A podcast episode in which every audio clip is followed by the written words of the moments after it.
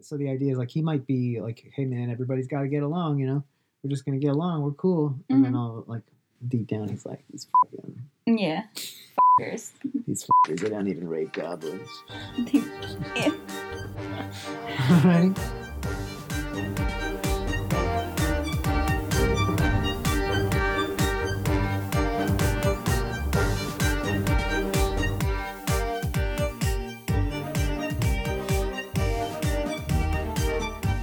Hello, and welcome to Dungeon Chatter. This is Travis, This is Victoria. and today we're talking about J for Justice. On the Dungeon Chatter podcast, what we do is to uh, look at various aspects of RPG, that's a role, role-playing game, uh, design, uh, creation, playing, all that fun stuff. Uh, and we do this alphabetically. We started with A is for, Armor. and we're up to J. And so the way we approach this is to uh, create a piece, uh, give our pitch for it, discuss how uh, different games do it, and then we uh, play test it Mhm. and then hopefully report back and let you know how things are going. Yeah. So far, the plan for that is once we're done with this alphabet, or maybe once we get to letter M, the halfway-ish kind of point, we'll uh, do like a an episode where we go through them piece by piece and let you know what happened with them. Sounds good. Uh, and so uh, each episode goes something like this. We talk about the concept. Uh, we talk about how different systems handle that aspect of the RPG. And then we uh, make a pitch, which is our proposal for how we are handling it or are going to handle it. Then we do a troubleshoot. Uh, what do we call it? Hack and slash. Hack it slash. uh, in which we kind of yeah troubleshoot uh, what some problems might be that we could run into in the process of using uh, our pitch and uh, yeah and then we do an outro and victoria talks to you and Yep. then like three months later we come back and do it again It's only been what a month. This is probably going to go out this Friday. yeah yes and uh, we should be back on target very shortly Mm-hmm.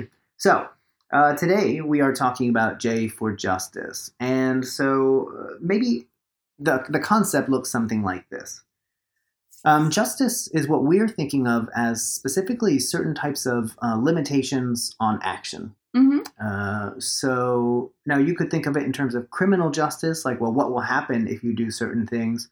Uh, but we're taking a kind of broader look at it. So not just what will happen in game, uh, but what sorts of thing the party is willing to play with. Mm-hmm. And so I thought that I would begin with a discussion of laws and morality and moral beliefs generally, just what these concepts are, um, and then we'll di- uh, dive into uh, how systems handle it. Yep. Cool. So when we talk about laws, we could be talking about, and, and almost always, I think, are talking about the legal uh, principles and uh, specific statutes that are put in place. Uh, and so that could be something uh, specific to a world, um, or it could be even within a world. Like, where in the world do you want to play? Do you want to play in an area where there is slavery? Uh, do you not want to play in such a world? Questions like that. Mhm. Uh, those are legal questions. Um, also, what are the types of punishment that are available uh, Mhm. for these offenses? And those, I mean, I guess they could run a wide range. I- I think that we see a lot of what exile and execution and other things in fantasy type Yeah. uh, settings. Yeah. Sometimes jail time. Yeah. Like Oh, yeah, yeah. traditional. Mm-hmm. Right, because there's always the jailbreak, right? So every Yeah, that's true. every campaign that runs, you know, longer than six months uh, is probably looking at a jailbreak at some point. mm-hmm.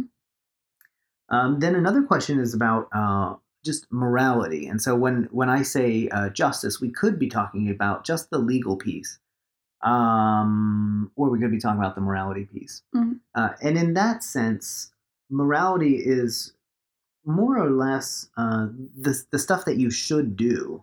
Uh, those are questions of justice, especially if it comes to respecting rights and, and uh, property and life and liberty and all those good things. Mhm. And I think that uh, judgments about morality, or sorry, uh, morality runs very quickly into judgments about morality. Uh, so I was on Twitter discussing some of these issues somewhere or other, and someone said something to the effect of, "Look, uh, morality is just socially constructed, blah blah blah." And so I just wanted to pause and say, I don't believe that, and a lot of philosophers don't believe that. But it's actually kind of irrelevant to the RPG, right? So um, it- Irrelevant or is- irrelevant. Okay. Yeah. It, I, in the end, I don't think it really matters for the RPG. I don't really think it matters what is right and wrong, hmm as opposed to uh, what kind of gaming world are you going to play in, and how are the players and NPCs in it going to behave. hmm Uh, and so, even if um, they're going to violate rules of morality, um, if everyone's on board for that, then I think that that's a reason, maybe not an overriding reason, but at least a reason to play that game. hmm Ooh, does that make sense? Yep. Okay. Um, all right. Yeah, I, th- I think that's a good start. So what? So we're talking about um, the laws of the land and the people's mindset about those laws. Those are probably the two most important pieces. And again, the two levels where that uh, question of mindset comes up is in the game and for the players. Yeah. And we're definitely going to come back to that when we talk about conversations about this conversations about justice. Yeah. Okay, so um, at I hope that wasn't too kind of theoretical and abstract and weird. I think it was. I think it was pretty clear, but maybe uh, if I think it was pretty clear. I Yeah. don't. It didn't seem like you were like hard and fast defining anything. It was more, you know. Yeah. Well, uh, right. So justice, I think, is used in a, a couple different ways. Is is my point here? And so one of them is just to talk about the laws, right? So what kind of world do you want to live in? Uh, sorry, not live in, but play in, Yeah. right? So do you want to play in a world where this stuff is legal or illegal, and where these are the punishments and blah blah blah? hmm Um, that's one question. Another one is another really important question for gaming, which is um, what kind of mindset world do you want to play in? Uh, and so the mindset really matters for the characters in that land. So we know that uh, laws and what people think about those laws are not, they don't always line up. hmm Uh, and so you might have a ton of people who object to the laws on the books. Mhm. So that's the kind of mindset piece for in the game. And then the third piece is the mindset uh, piece for the players sitting around the table. So, um, Like slavery doesn't have to be part of your game at all. Yes. Like if nobody at the table wants it in the game. Yes. But yeah. Yep. And uh, you might even uh, want to play a game where no one gets killed. Yeah. Um, so we'll talk about why that might be. And if and if that seems you know kind of crazy to you, like why would you play an RPG where no one can die? Just think about some other awful things that could happen to characters that probably never happened in your game because you find it kind of disgusting to play yeah. that, that kind, Kind of of game. off putting. Yeah. Makes the game not fun for at least somebody, maybe everybody. Yeah, thinking about Red Dead Redemption, too. I haven't gotten to that part yet. Yeah. Yeah. Um, okay, yeah, good. So thank you for helping me clarify those ideas. So, yeah, Mhm. so the laws, uh, beliefs about morality, um, and then uh, that splits into two pieces: the the in game and the players themselves. Um, and then there's the, the question of, but what is right and wrong anyway? And and I, it's an awesome question. Uh, I, I am an ethicist, so I, I care about those questions, but I just don't know that it matters so much for the game itself, for the sitting down to play. Yeah. Okay.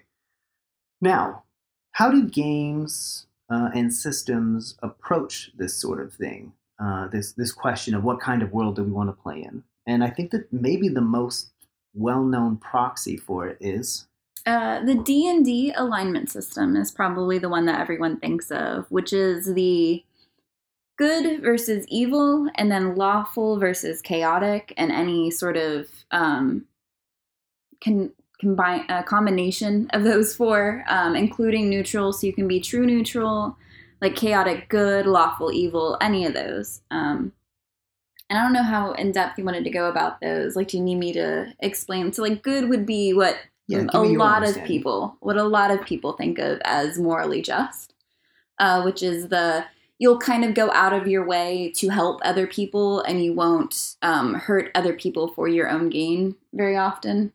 Um, and then evil would be if it helps you get to where you want to go you'll you'll not consider how it affects other people is i think the best way to think of evil characters and then the lawful versus chaotic. This one actually trips me up a little more because lawful evil, I think lawful good is easier to understand because you care about upholding the law possibly more than protecting other people. Um, because you wouldn't, you know, murder a bad guy if it would be murder, even if it would save people. uh, conceivably like that would be um, a moral dilemma for somebody who is lawfully good, whereas chaotic good would probably not, you know, think twice about it if it would save someone. And with lawful evil, I think so. Like a lot of the demons in hell in fifth edition are considered lawful evil because they will uphold contracts and they, um, like these contracts are so binding to them that they won't, you know, do whatever um, will promote themselves if there's a contract or a law of their kind in the way. So that that would be what lawful evil is. So um, I'll, I'll give how I understand it too, because I think it that in many ways it's very similar to the Mhm. way you think about it, but it might be, um, yeah, I think that hearing multiple ways to approach this might make it clearer to people who don't know this. I mean, for what it's worth, if you play RPGs, then you, uh, especially if you play D and D, you know about alignment. hmm Um, it's one of the most well-known things I think outside the RPG from the RPG, if that makes sense. So there are memes about alignment that people share who have never played D and D. Yeah, that's probably uh, maybe the stats. Yeah, uh, that, that might Yeah, be right too. yeah. Right. Um, so I think about the um, law, neutrality, uh, chaos uh, continuum as essentially somebody's view about um, those societal roles. Right. So hmm um, what? Yes. Well, actually, this is complicated, right? So yeah. uh, so, shall I honor these contracts, for instance? Um, shall I uh, go by the rules, um, or shall I just turn my back on the rules?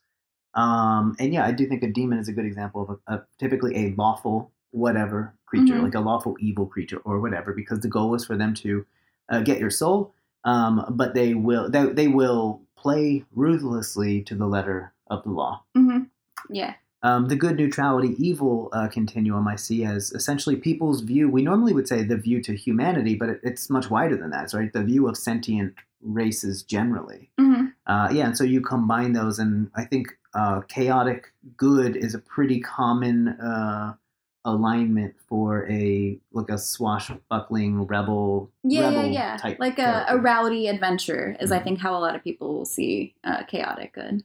So they will go out of their way to save the town, but they might pocket extra gold uh, or uh, Yeah. break the rules in the Robin process. Hood. Robin Hood. yeah, I think that that's a good example. And the, the now the and the one last one, the chaotic neutral uh, is is I think a tough alignment to understand. It it's not many people I, I think in the real world are this. It's it's essentially turning your back on the rules at any opportunity, and also not taking an especially positive view of you know humanity and other sentient beings. Mhm. Um, and even someone, uh, so anti-heroes are often pointed to in this way, and I think someone like Riddick from the Chronicles of Riddick and uh, Pitch Black, um, he Yeah. probably doesn't go out of his way to go back and save people um, if he were, you know, truly not good in some way. Now it's complicated because the grand. Uh, what do you think is the main benefit of alignment?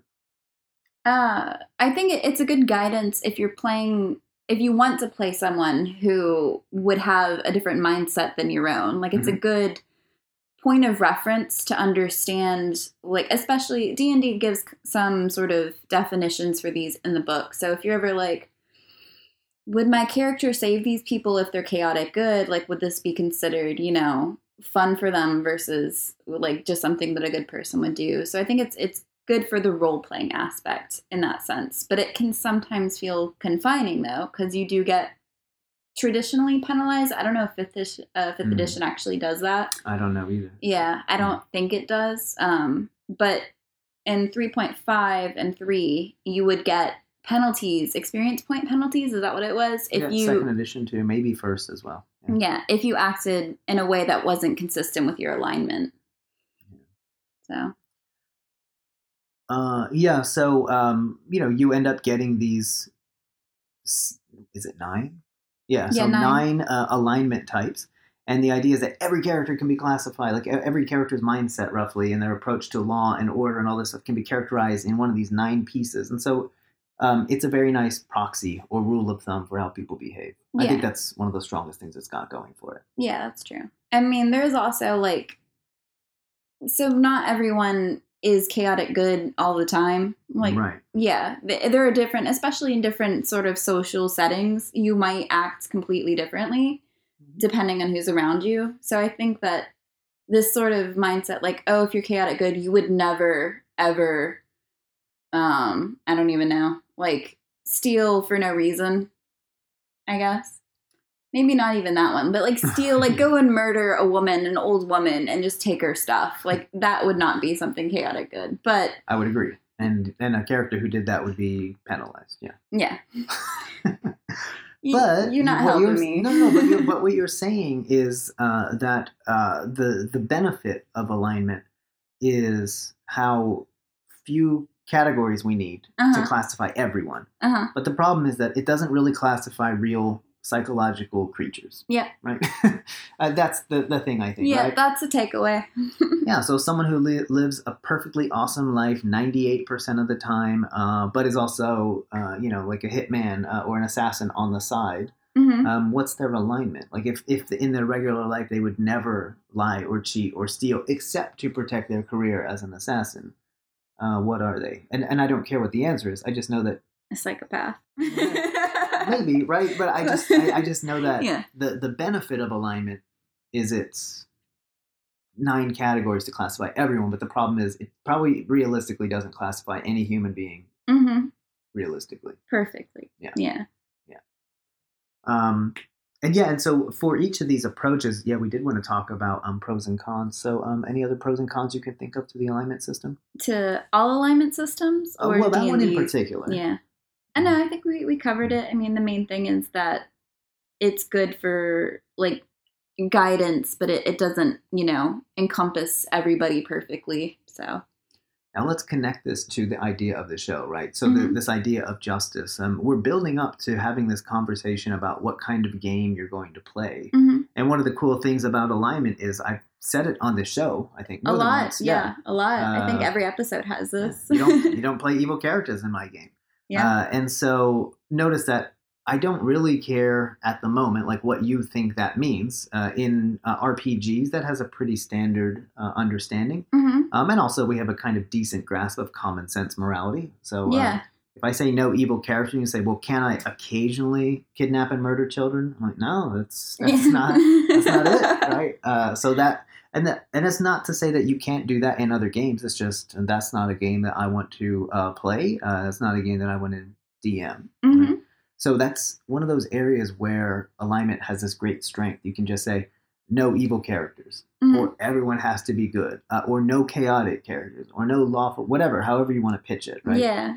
um, whi- which is kind of nice. And, and uh, in the same way that it's a strength for the PC party, hmm it's also really cool for understanding NPC, Yeah. uh, more or less, right? Mindset. It doesn't give you a psychologically complicated picture, but it's just, oh, the villain is chaotic evil versus the villain is lawful evil. So one of those villains is going to use and exploit the law to their gain, and the other one is going to not even care about the law Yeah. at all. And uh, by the way, the lawful one is the one that's going to use and exploit the law hmm uh, like follow ruthlessly follow the letter of the law hmm take advantage of all the tax loopholes Yeah, exactly.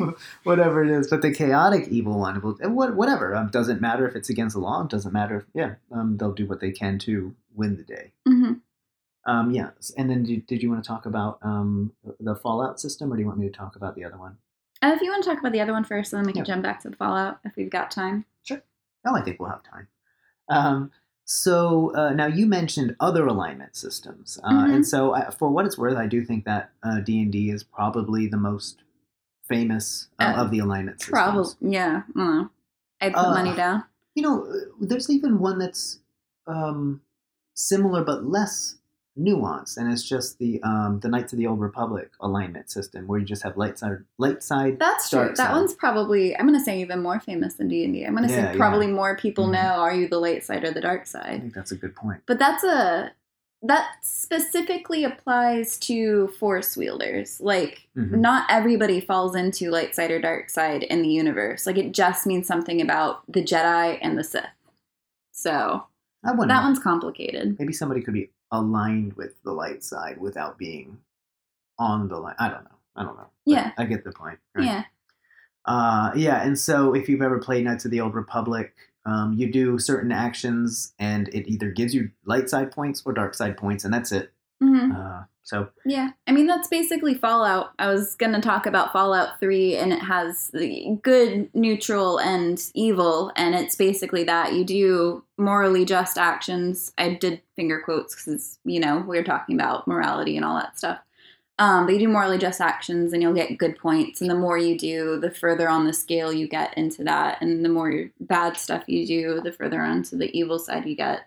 So that seems like a pretty common one. Just so let's talk quickly before we move on to the next system that's more nuanced, I think. mhm. Let's talk about some of those, then examples of some of these actions that could help your alignment. Uh, Mhm. alignment slip uh, is normally how we put it. Your alignment slips if it deteriorates to the bad, Mhm. uh, to, toward the, uh, I guess, toward definitely toward evil. I wonder about toward chaos too.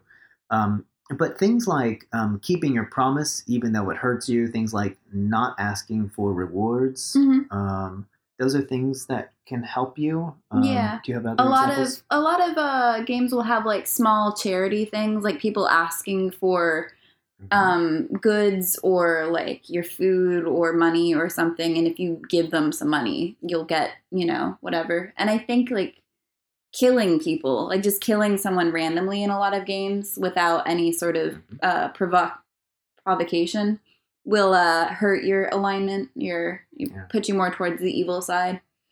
Yeah, and you know, if you're a philo- if you're a moral philosopher and you're sitting there and you're hearing this, you're like, that's not justice. True. Um, these are this is actually a lot of stuff. So, um, just to be correct here, so uh, helping people like that would be charity or beneficence, and then uh, not killing someone would just be avoiding. Uh, it's called non-maleficence, so just not doing the bad thing.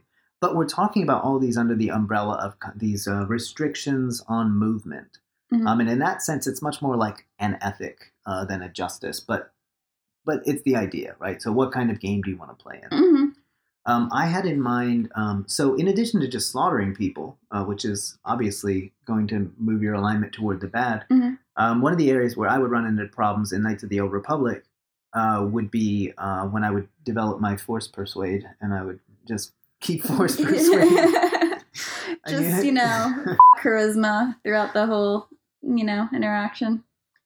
this would uh, so um better to do that probably maybe was my thought than slaughter people uh Yeah. but you know force persuade is essentially Mind control. yeah, it's mind control um and so and, and now here's a, a cool example of a chaotic versus a lawful maybe um so if you were lawful you might balance like you you might do uh, i haven't done force persuade in a while so i'm going to do it now Mhm. uh, and then you do it and you're like well i'm just following the rules like i'm still staying good right um Yeah. that's where a chaotic evil might think, okay, I'm going to have to take the hit in alignment right now. So I'm just going to have to force persuade several people. But then don't worry, I'll go out of my way to really uh, recuperate my, Yeah. image, uh, my image in the That's future. true. Yeah. Yeah. yeah, yeah, I was thinking that about Fallout too. Is that you can do some really awful stuff and then do a lot of small good things and balance out. Like Yeah. that's an interesting part of like most games with like good bad alignments is the how it balances. Like you Mhm. can just do you can go give a guy like ten dollars like in a row and it'll count probably as much as, you know, punching a baby in the face. uh, so th- those are, um, so I think some good examples. So rather than just, you know, using scare quotes and saying like, oh, the bad stuff or the good stuff, just to give some of those examples. yeah.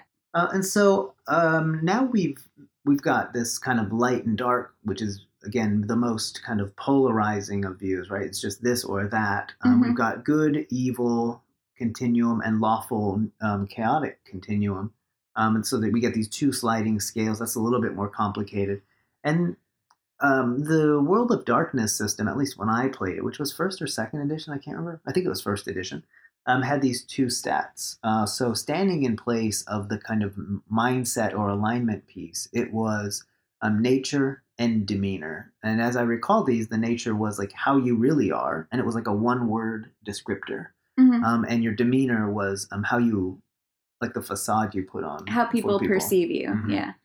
And um, so I don't remember an example of all of those, but I think I had a character whose demeanor was jester uh, and nature was judge. Uh, and so he seemed to be a fun loving, Yeah, joking kind of person, but deep down he was judging you, which is totally nothing like me. totally. wow. I've Uh, just got so much insight into your personality. Wow. Uh, so what this does is it does not reduce down to um, nine categories. Uh, Mhm. y- you know, you could come up with any. Um, those were like a judge or like a noun or a. Like you could choose substantive. any. It didn't give you a sort of list that you had to pick it from. gave samples, but you could choose other things. it was open ended. That's Yeah. cool. as I recall, at least, maybe we just played it open ended, but but there was definitely more than nine. There were more than nine uh, possibilities. And did you deliberately pick JJ for a reason with that? no, Okay. no, I don't even remember if I did choose Jester, but that that was what stands out. So my character was not. Uh, this was in Vampire, and my character was not a Malkavian, and those are kind of they're supposed to be kind of bad, funny, weird. But that's not what I was. Like they're all kind of comedian types. Oh, Weird okay. comedians. Weird. Yeah. All right. Um, but in mine were never that. If you know, if you play the game, I played either um, Caitiff or Brujah. So those were like um, physical, uh, physically focused. They Mhm. did physical stuff, and they were anarchist types and stuff like that. So yeah. Okay. or philosophers, depending. Yeah. So so um, good stuff. Yeah, Yep. Um, all right, so you get these two characteristics. Um, not everyone is broken down into nine nicely filed away things, but the beautiful thing about it is if you say to someone like he, his demeanor is to be a jester and his nature is to be a judge, I, I think it's really clear what that means. People will, will figure it out at the Mhm. least or have a good sense of what you mean. hmm Mhm. And and those now notice that that doesn't neatly classify you as good or evil. Uh, No. you could be whatever. You, you could be good or evil. Yeah, I was I was about to say like there's a lot of different ways to play that sort of character. Mhm. So you could get two people with the same demeanor and um, nature, but who play it completely different. Yeah, I think this is right. I would think even someone like Charles Manson might fit into that kind of. Uh, I don't know what you know about him, but yeah. but he people thought he was funny at least. At least his people thought he was funny, uh, Mhm. but he was clearly judging people. hmm Um, but I think on the other hand, there could be very good people uh, Yeah. who are funny, uh, judge, but don't have to hold it against Yeah, you. judgmental Yeah. doesn't necessarily mean good or bad. Like you can judge people and not be, you know, nasty about it. Um, I was trying to think of a combination where it would make it sound like, wow, that's actually pretty bad. Um, and so you could choose something like a a nature of uh, sadist, right? And then this Yeah. gives us a good sense of what you're really about. Not that it's always bad, but maybe that's not ideal, right? So maybe that's not the greatest of uh, people to hang out with, unless you're into that. I guess I don't know much about sadism, Okay. so Uh, well, we we can read a bit. I'm so- thinking Satanism. Oh, it's not not sadist. sadism. Yeah. Okay. yeah, Okay. sadism is pretty bad. Never mind. I'm sorry. Well, maybe there are restricted versions that aren't quite so bad. But- okay. Marquis de Sade, you know, it's pretty, yeah, pretty Yeah. wild. Um, okay, so uh, that's a, a more complicated system that serves the same kind of questions. Now, notice the advantage here for alignment. So you just say no evil characters, got it. But what is now if you say no evil characters, and someone says, "Well, yeah, I want to play a character who," um, I'm trying to think of some like possible storylines in the game, but Mhm. yeah, so it might be, well, I just want to play someone uh, who my character didn't do this, but uh, who's a judge because they want to find good slaves or something like that. Good slaves, like good people to own. Yeah, yeah, yeah. Okay.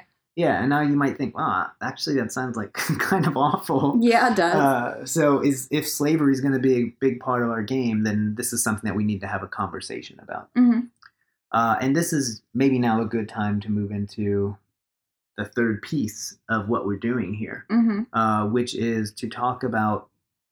Well, um, okay, so two options. Uh, Yeah. we can talk about some of the components that our game has in the setup, um, or we can talk about the conversations to have. So, wh- what would you rather do? Which one was the the Stefan Ark game? Um, But- so, um, I recently posted a blog about. Um, it's called Forking Paths, uh, and so it, it looks at um, character creation Mhm. from the point of view of making a bunch of decisions about your character. yeah. and deciding this versus that puts you on one path rather than on the other. So forking paths, it's Borges's idea. It's not mine, hmm uh, but it also avoids a lawsuit from that one uh, series of books that's becoming really popular again. All right. Uh, okay. So one thing that you could do is uh, try to get the benefit of a system like alignment without having the rigidity of it. hmm Uh, and so, one thing you could do is think about your character's motivations and write down what those things are. Mhm. Um, and so, you could put things like um, your fears and your goals, right? So, what are things that you gravitate toward, and what are some things that you want to avoid, right? And so, that gives us a decent sense. And then, if you talk about the limit to which you are willing to go in order to attain those things, I think we get a more psychologically interesting picture. Um, and it also would give you a, a, better sense of how to play that character Mhm. um, or how to interact with that character. Now, I'm not going to lie, it's more complicated for sure than Yeah. alignment. Uh, but let's just suppose that you um, you fear uh, dying alone Mhm. um, and you uh, want to have a great reputation. yeah. okay. Now, those could be very different characters, right? Those that could be someone who is um, a kind of maybe someone like a Patrick Bateman, right? Like an American Psycho. I was gonna say, right? yeah, something that you know people think of the traditional psychopath, the sort of puts on a great face but is not a good person, Mhm. uh, in most people's opinion. Yeah. Yeah. um, and might be going through a ton of different relationships in order to find someone who sticks and Yeah. might be doing all these different things in order to gr- uh, create a great uh, legacy for themselves uh-huh. um, or it could just be someone who um, invests a lot of time in a quality relationship or two right and, and fosters these long-term friendships Mhm. um, and wants to be remembered for the hard work they've done but not falsely yeah. right and and those are two very different characters I think. Yeah. Um, so that's sort of where I'm at in terms of character creation. You can see a blog on that. I think it's called Forking Paths in Character Creation. You can find that on uh, at dungeonchatter.com. Um, so I don't know if Victoria's heard about some of that stuff before. That was not part of the setup when we started doing character creation. Yeah, I was gonna say I remember the the um forking paths portion that you sent me. I Mhm. didn't know that alignment stuff or that the the motivation stuff would be a big part of the Mhm. alignment in your mind. So that's interesting.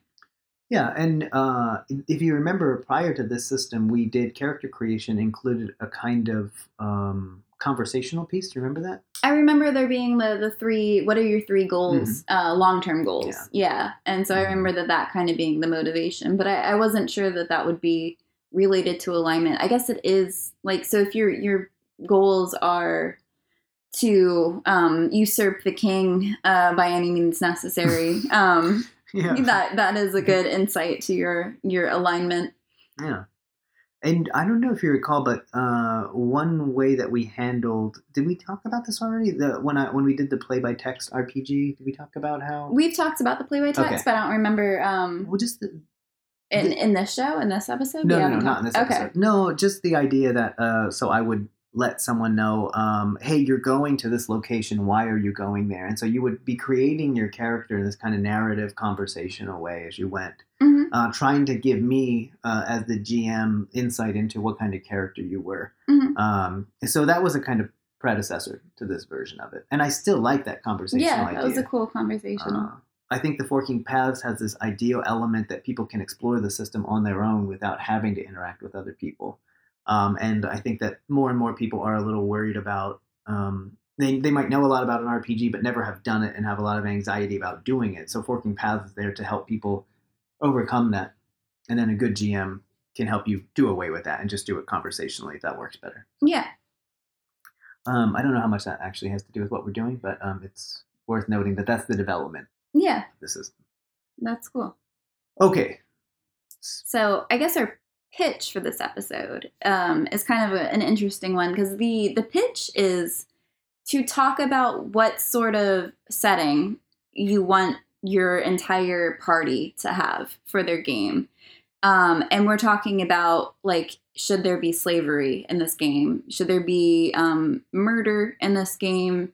Should there be things like rape in this game? Um, and those can be very, very uncomfortable conversations, especially for people who, like, we're we're trying to foster like wanting to play RPGs in people who haven't played RPGs before. And I think if it were my first time playing an RPG and somebody was like, "So you're cool with rape in this game, right?" I'd be like, "Nope, not not the game for me. Not never touching RPGs again."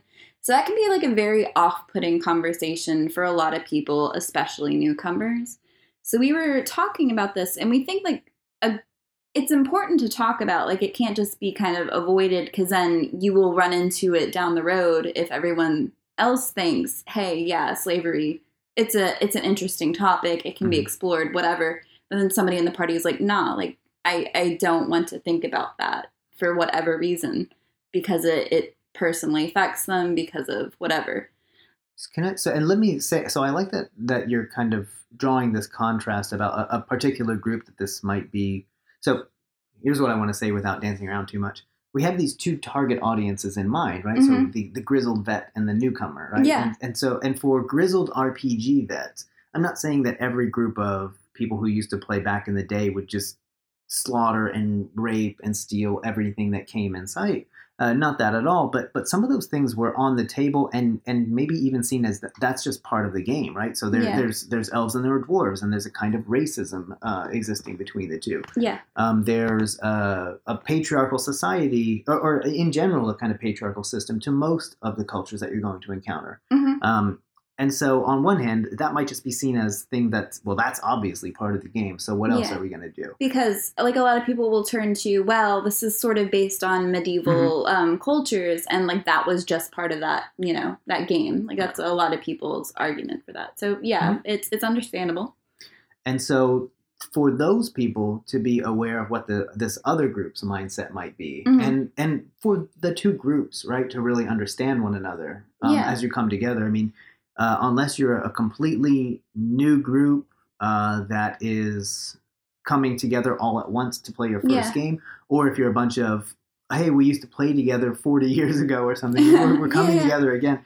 Unless you are a group of everyone who's like-minded, um, these are possibilities. Like these are things that you might not even be aware of. yeah you might not think to have a discussion about but it, it could help the game run more smoothly for everybody involved if it does come about so Um, so our pitch was um, that a good idea might be to discuss similar settings and other types of media, like video games, TVs, books, movies, whatever, that have different levels of morality. So, like Lord of the Rings was pretty um, like there wasn't a lot of uh, like.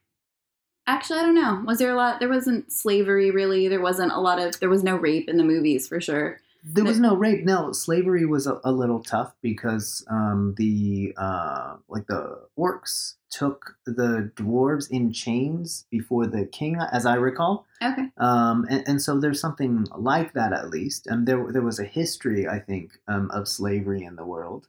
Uh, Mhm. so some of those pieces were in there, but it wasn't a kind of it wasn't a graphic. Yeah, uh, it wasn't of it. graphic. Yeah, Um, I don't remember any mentions of rape at all. Yeah. Um, I mean, there was I mean, murder, but in the books there was only like three or four women in the whole series, right? So Well, um, Arwen Galadriel, uh, Goldberry.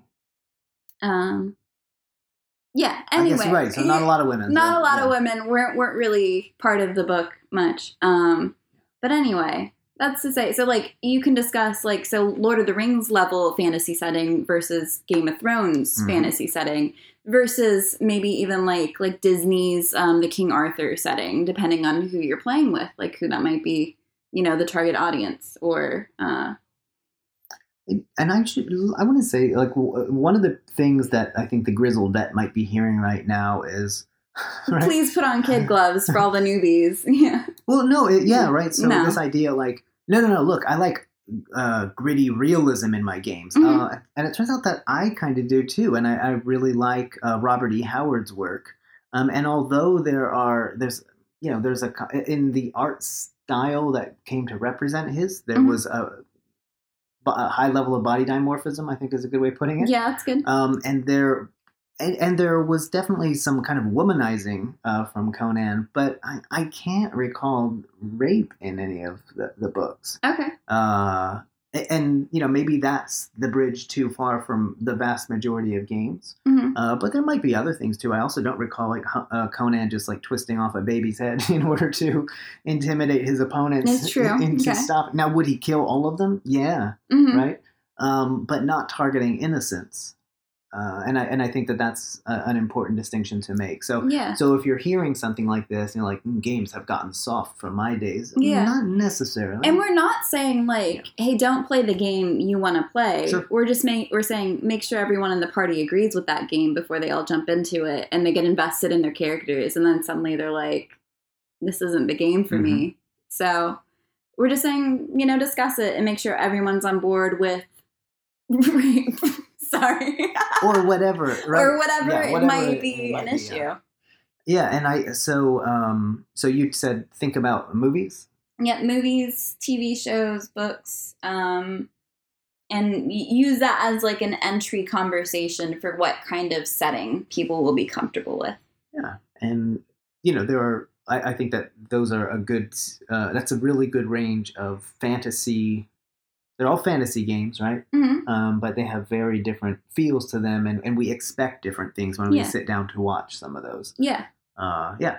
And i think the same could probably maybe the same could probably be done for just about every type of game that you come to. So even if it's like um, aliens meets something else right cowboys cowboys, Cowboys, yeah. aliens uh, e- even if it's that. But then you would think, well, what kind of uh, cowboy movie are we talking about, Uh-huh. right? And what kind of alien type movie are we talking about? hmm Um, just as you know, that's a very tasteful way to establish general parameters. hmm sounds good Um, and so I don't now. I'm gonna I'm gonna troubleshoot a little bit okay. uh, because one of the ways that I got uh, the current group that we're playing uh, into my new campaign, uh, so the world that we're playing in Dungeon Chatter uh, Blood of Heroes, was I prepared a document and I sent it out, and it had artwork that was carefully selected to represent the, the kind of feel of the world, and it had references to Uh-huh, uh, the kind of feel that I was going for in the game.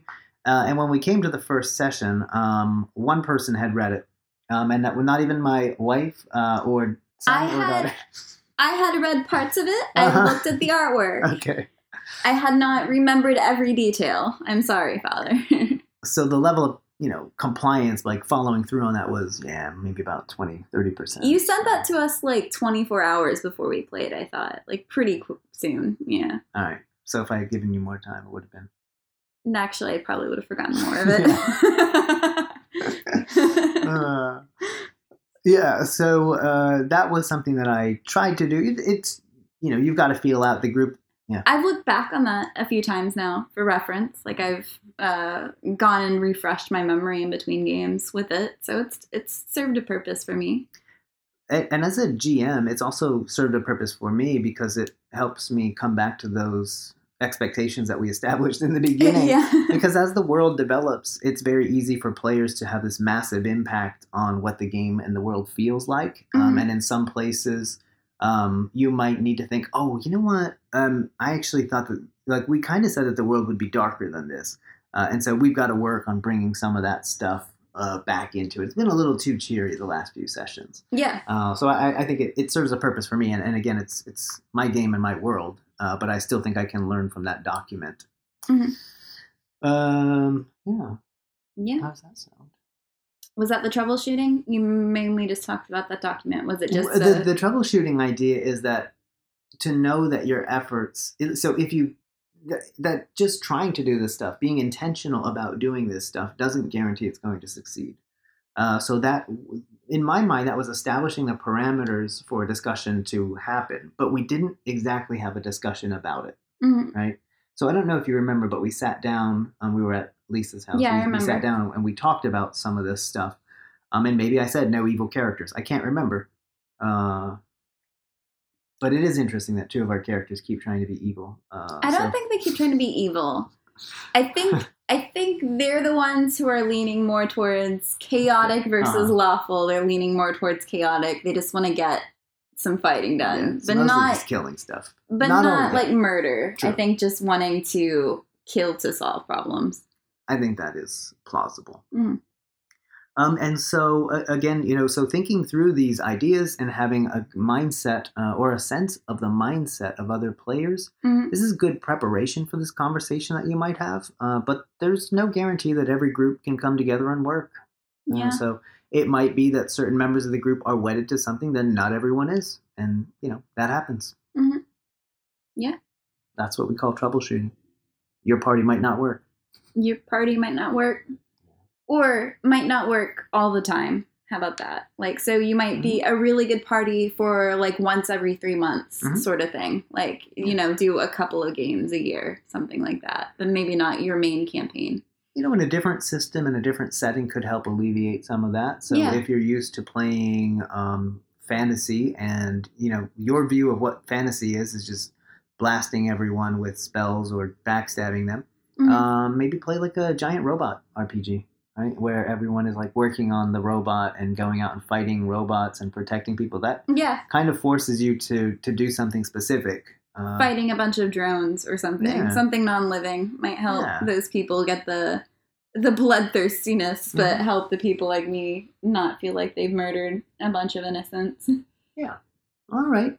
Um, so let's do the quick recap then. Okay, Uh, so this episode is was J, for justice.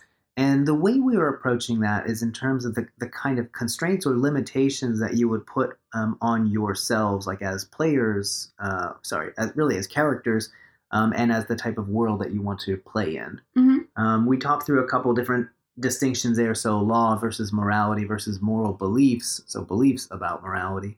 Um, and then we talked about um, some proxies for doing this, uh, so how some other games do it. We talked about alignment uh, for Dungeons and Dragons. We talked about uh, light versus dark for a lot of other games, uh, light side versus dark side. Um, we talked about the vampire setting and how it's not really a good versus evil. It's more just about your nature versus demeanor. Mhm.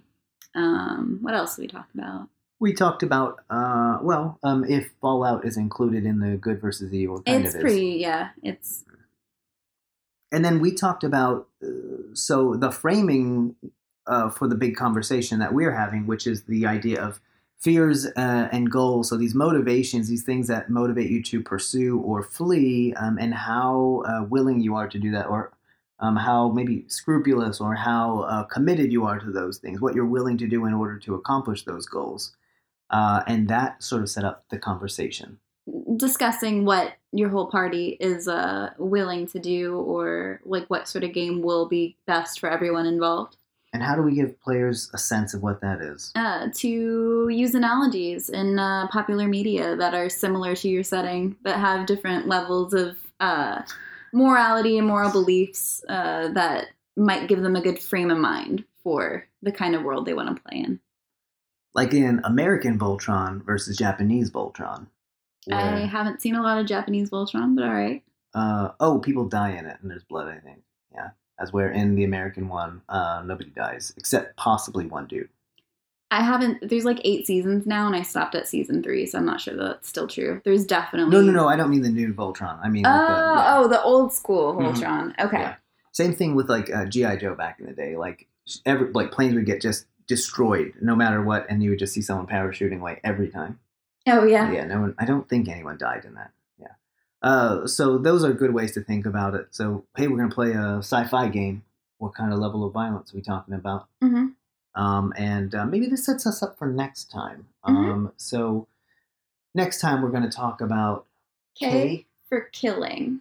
Ooh, we're going to look at uh, killing especially uh, pc death and things like that so player character death in the rpg Mhm. uh, but that's for next time um, so this is travis This is Victoria. and this has been Dungeon Chatter.